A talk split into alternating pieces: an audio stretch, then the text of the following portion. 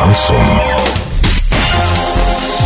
В студии с новостями Дарья Дмитриева. Здравствуйте. Спонсор выпуска «Строительный бум». Низкие цены всегда. Картина дня за 30 секунд. Боевой корабль «Орск» вошел в Средиземное море. Рыбе подо льдом песчаного озера подарили глоток воздуха. Ученые рассказали о скорости распространения лжи в соцсетях.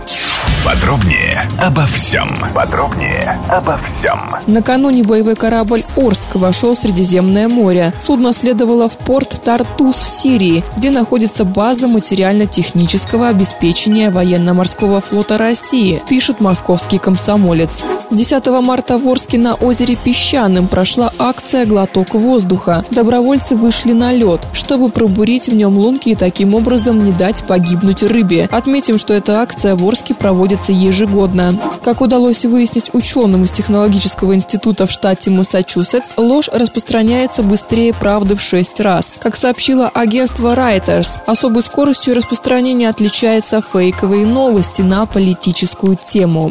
Доллар 56.80 и евро 70.53. Сообщайте нам важные новости по телефону Ворске 30 30 56. Подробности фото и видеоотчеты на сайте урал56.ру. Напомню, спонсор выпуска «Строительный бум». Дарья Дмитриева, радио «Шансон Ворске».